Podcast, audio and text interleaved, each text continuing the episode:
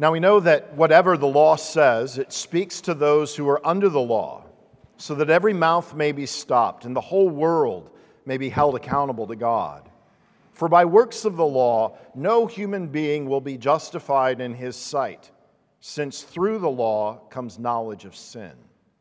But now, the righteousness of God has been manifested apart from the law, although the law and prophets bear witness to it. The righteousness of God through faith in Jesus Christ for all who believe. For there is no distinction, for all have sinned and fall short of the glory of God, and are justified by his grace as a gift through the redemption that is in Christ Jesus, whom God put forward as a propitiation by his blood to, re- to be received by faith. This was to show God's righteousness, because in his divine forbearance he had passed over former sins. It was to show his righteousness at the present time, so that he might be just and the justifier of the one who has faith in Jesus. Then what becomes of our boasting? It is excluded. By what kind of law? By a law of works? No, but by the law of faith. For we hold that one is justified by faith apart from the works of the law. This is the word of the Lord. Let's pray together. Father, we come to this text on this Reformation Sunday, remembering how instrumental and foundational it was to the early reformers, but also how radical this text would have been to the church in Rome, and how radical it is for us to hear it even in our own context when we are drawn again and again to think that we can do something that proves to you that we are worthy of saving. So open up our eyes that we can see the radical nature of the good news of your gospel. It's in Christ's name we pray. Amen. You may be seated. I don't know about you, but I love a good courtroom drama. Uh, I remember when Law and Order first premiered on NBC many, many years ago. Man, who didn't want to be Jack McCoy, right? That guy, he was cooler than cool. Or if I'm on a plane, often I will have a John Grisham novel. I love that. Uh, somebody after first service stopped me and said, Oh, we love Perry Mason. And some of you are probably looking at me going, Yeah, I'm more of a night court person myself. That, that's kind of more my speed. Well, one of the things I love about kind of courtroom dramas is that you never quite know exactly what's happening. Uh, the, the plot seems to twist and turn, and the outcome is usually not what you would expect it to be. The person that seems innocent at the beginning of the drama often is the person who is guilty at the end. And the person that you're absolutely sure is guilty, well, they turn out to be falsely accused. Sometimes the evidence just isn't as clear cut as you might expect. In many ways, we are stepping into the middle of the Bible's version of law and order. Uh, what Paul is talking about here in Romans chapter 3 is based on a long running conflict between God and his people. They've been engaged in a kind of legal battle since the time of the Exodus. God had established a covenant with his people, had established a legal and familial relationship with his people. And as part of that covenant, he had certain responsibilities to them, and they had certain responsibilities to him.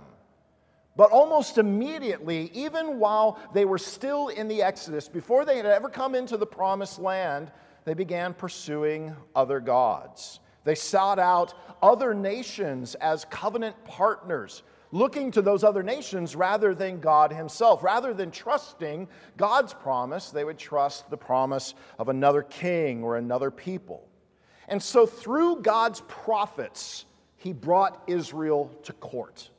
And through God's prophets, He accused them of not being faithful of not participating in that covenant relationship like they swore they would. And in a strange twist in the Old Testament, Israel had the audacity to countersue God. They accused God of not being faithful. They said, Look at everything that's happening to us. You're the one who's not living up to your end of the bargain. And throughout the Old Testament, you see this struggle between God and his people played out. That's the foundation, that, that conflict is the foundation for much of what Paul is writing in these early chapters of Romans. He begins in chapter one with a focus on the Gentiles, on people who are not part of ethnic Israel. They didn't have the Mosaic law. But he reminds the church in Rome that even their Gentile neighbors have the law of God written on their hearts. But instead of obeying it, they suppress it. And they exchange, Paul says in Romans 1, they exchange the glory of God for the images of men and beasts. And just when his Jewish audience is kind of shaking their fingers at their Gentile neighbors, saying, Tisk, tisk, if only you knew better, Paul flips on them. He puts on the hat of one of those Old Testament prophets. He becomes a covenant prosecutor. And he reminds his Jewish audience that they have lots of special privileges as God's people. But he surprises them. He says, You know, you thought maybe you were going to sit in judgment of those Gentiles. You thought maybe having the law gives you some kind of special status, some kind of special protection. But you have also failed to obey the law the law that was given to you as part of God's covenant people. And so instead of sitting as judge and jury, you are actually at the table with all of the other accused. You are also actually under the accusation of the law. This is why in chapter 3, verse 9, which we didn't print for you, but if you have your Bibles, you can see, Paul concludes that everyone is under sin. It's not just the Gentiles that you would think would be under sin. No, it's also the Jews who are in that special relationship with God. Both Jews and Gentiles are under sin, and that leads to the damning indictment that is read out over the court. Verses 10 through 18. No one is righteous, no one understands, no one seeks God, no one does good, no one fears God. You might be here this morning and you're not particularly religious, and you're thinking to yourself right now, you know, this is exactly why I don't spend any time at church. This is exactly why I don't have any time for you Christians. All you people do is get wrapped up in guilt and neuroses. You don't need a God, you need a therapist. But the pursuit of a right standing the pursuit of a right standing, what, what the Bible calls righteousness or justification, that's an ever present reality whether you're religious or not religious. See, maybe you're not religious this morning and you're here, but I want you to see that you seek to justify your existence in all kinds of ways.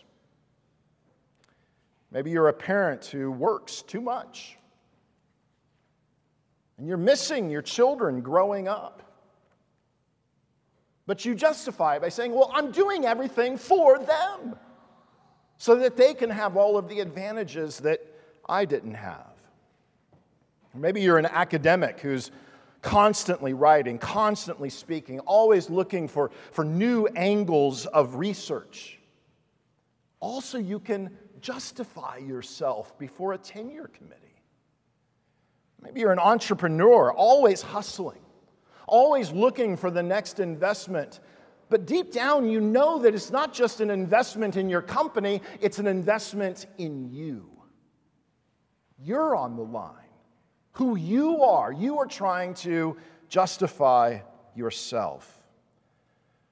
playwright George Bernard Shaw said that he believed that every five years or so, everyone in the world should stand before a tribunal and justify their existence. he must have felt really good about himself. All of us are subject to the law's demands. You see, even if you don't really give any credence to God's law, there are all sorts of little L laws that you sit under the laws of expectation, evaluation, judgment. And they all stand ready to condemn you if you don't measure up. Many of us here today are religious we would say with great gratitude that we believe that we are forgiven by God and that God accepts us on account of Christ. But I think many of us struggle to show that. We often live as if we are laboring for a right standing before God. We often live contrary to what we say we believe. We say that we believe that God accepts us freely by His grace, and yet the way that we relate to God, the way that we relate, to others, puts all of the pressure on us. We act like our standing with God is based on our victory over sin or on some ever increasing level of holiness. We act like our standing before God or our standing in front of one another is based on who we are in church Maybe the activities that we do, or the, the particular office that we hold, or the volunteer position that we inhabit. Deep down, we're afraid. We're afraid that something in us, something about us, something that we do, that God's going to look at that and make his judgment, not looking at Christ. Well, to all of us, both the non religious folks, the religious folks, all of us, the verdict is clear. Look at verse 19. Every mouth may be stopped.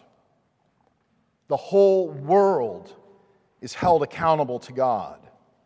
For by works of the law, whether those are religious works or social works relational works, covenantal works, by works of the law, no human being will be justified in his sight. Through the law comes the knowledge of sin. Now, we're all so busy trying to measure up against the law, whether it's the big L law or the little l laws, and yet Paul says all that the law does is show you that you're a sinner. those who appeal to their own works in any way, shape, or form. Whether those are the good deeds that you want to do, the, the things that you think are, are good for humanity, whether those works are spirit wrought works of obedience, any kind of reliance on your work in any way, shape, or form is simply digging your own grave. The problem isn't the ceremonial laws. Some of you who know the book of Romans well will look at that passage in verse 20, the works of the law, and you'll say, well, isn't that like a specific thing that related to Israel's ceremonial life? Like the works of circumcision and Sabbath keeping, basically being faithful to the Torah? What's interesting here is it's everything. The problem isn't just the ceremonial laws that separate the Jew from the Gentile, but if you go back to Romans chapter 1 and read all the way up through Romans chapter 3, Paul is calling into condemnation the common human condition of idolatry and hypocrisy and self righteousness. There isn't a division between Jew and Gentile. Paul says in Romans chapter 2 verse 13, it's not the hearers of the law, but the doers of the law that will be justified. Well, we get to this passage in Romans and the bad news is really settling in. There are no doers of the law. We can't even live up to our own best hopes for ourselves. And if there are no doers of the law, then maybe there is no one who will ever be justified. Now, if this was a courtroom drama at this point, the whole, the whole court would be silent. Everyone would be recognizing and realizing that suddenly they, they're guilty. All of humanity stands before the judge guilty and just as we're thinking that the handcuffs are going to go on, just as we're thinking that the bailiff is going to lead us out to our punishment, just as we're waiting to hear the door close behind us, there is a surprise announcement.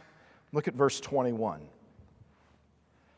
But now, but now the righteousness of God has been manifested apart from the law. Although the law and the prophets, the Old Testament, they bear witness to it.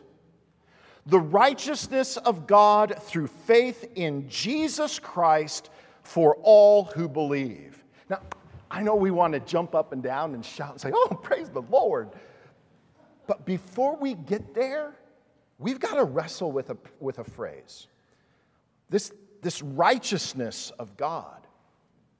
Because I don't know about you, but anytime I think of the righteousness of God, that doesn't give me a warm feeling inside. The righteousness of God is a terrible thing if you are guilty of sin.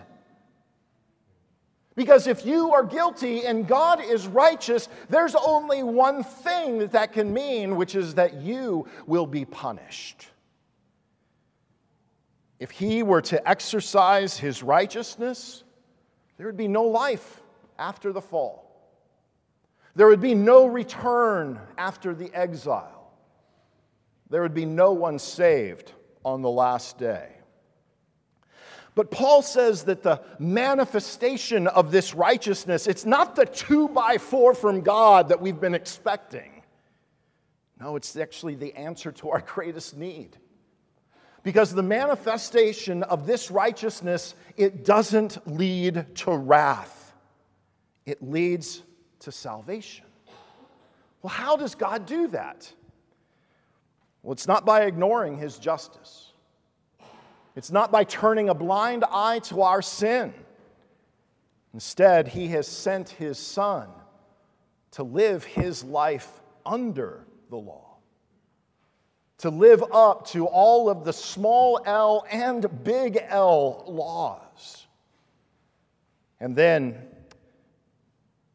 strangely and ironically, he would die as a lawbreaker. So he would be absolutely perfect in his life and then sit and hang on a cross where all lawbreakers were called to die. In this way, Paul says in verses 24 and 25, we are justified. We are justified by his grace as a gift through the redemption. That's what Jesus is doing redeeming us from our slavery to sin. Verse 25 Jesus Christ, whom God put forward as a propitiation by his blood. If you've been with us the last several weeks and we've been in 1 Samuel, you'll know that word, propitiation, because we've talked about the Ark of the Covenant and that place on top of the ark where Israel's high priest would atone for Israel's sin. It was called the mercy seat. It's the same word that's used here in Romans chapter 3.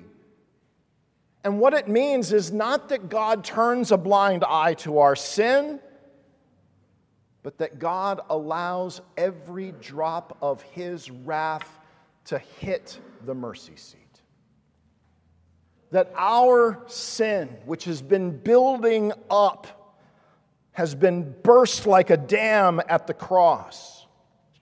And the wrath of God has been propitiated. It has been exhausted. There's no more water behind that wall. Every drop has been poured out on Christ. Friends, that means that when we think about God, we don't think about a schizophrenic God, a God who struggles to balance his love and his righteousness. We don't think about a God who's trying to overcome some legal hurdle in front of him. No, God upholds his righteousness, and he doesn't have to condemn everyone to his wrath. This is Paul's gospel message. God freely justifies those who trust in Jesus Christ through the redemption that He Himself accomplished in Christ in our place. Look again at verse 24. Do you notice how Paul like stacks these adverbs together? We are justified freely. We are justified by his grace. He's emphasizing here the fact that our that the whole act of God in our justification, it's, it's a free gift. Okay, well, Eric, you, you keep using that word, and I know it's in the Bible, but what exactly does it mean for us to be justified? Justification is a declaration. It's a declaration that God makes about a sinner. And he looks at the sinner as sinner and says, You now have a right standing in my court by a perfect right standing that is given to you by grace. When we talk about justification, we're not talking about a process of you becoming a better and better person of becoming more and more holy. We're not even just talking about the forgiveness of sins, as marvelous as that is.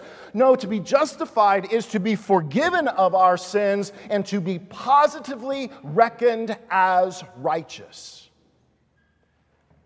Romans tells us that God justifies the ungodly, that God justifies the wicked that God justifies his enemies.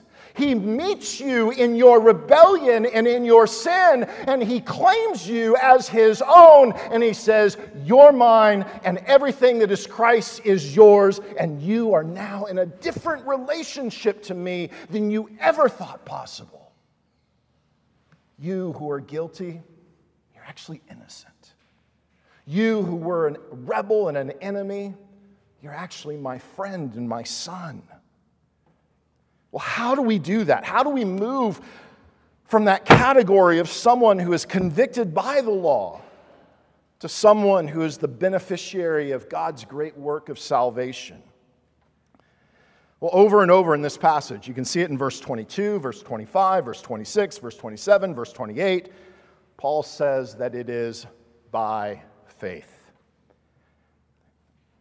To have something by faith means that it's not by something we do. And that's actually very interesting that Paul highlights that contrast. He says it's not, verse 27, by a law of works. And then verse 28, nor by works of the law. Now, Paul isn't just being cute, reversing different words here and mixing it up to sound poetic. A law of works is a universal constant. It's common to all of us. We all labor under a law of works. Just try going into work on Monday morning saying, Oh, it's all of grace, and see how your boss feels. We all labor under a law of works. But Israel labored under the works of the law verse 28, those specific obligations that were connected to their covenant. So, whether you're Jew or Gentile, the two categories of people that Paul has been addressing so far in this part of the letter, they are all declared righteous, not by what they do, but by faith. Faith is simply that empty hand that receives what God offers. Faith simply says, I agree. That's for me. And I'm going to trust that. The German reformer Martin Luther thought that Paul was so clear on this that we are justified by faith alone, not by works, that when he translated this part of the Bible into the German language, he inserted the word alone here in this verse. It's from Luther that we get our Reformation phrases like sola fide, faith alone. But what's fascinating is Luther isn't the only one to see and understand and interpret this verse in this way.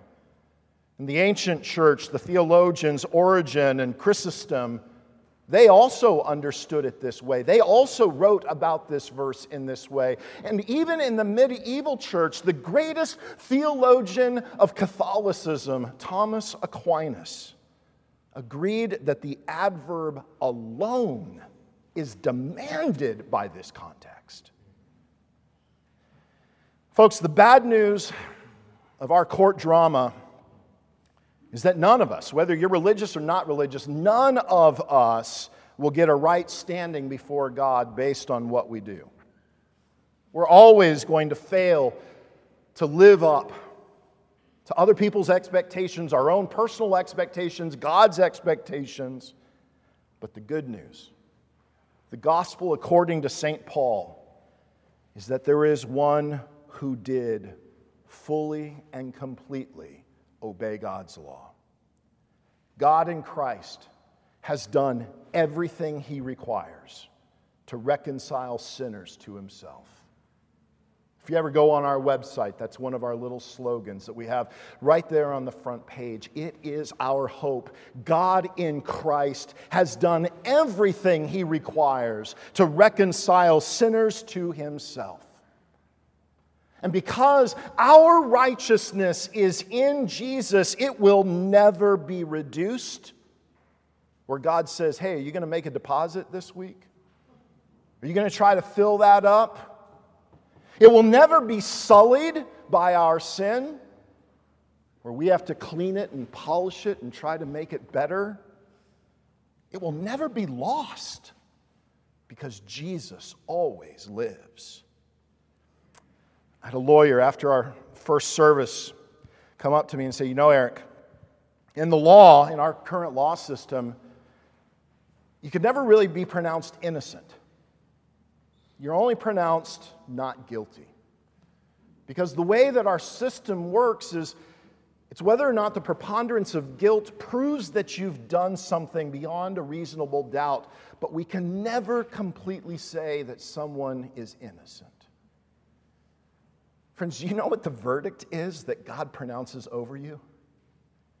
It's not just not guilty, it's that you are innocent. Innocent of all charges. And because that verdict rushes to you from God's heavenly throne, you know that you can be right with God. And all you need to do is hold on and reach out with the empty hand of faith, saying, I believe. Let's pray.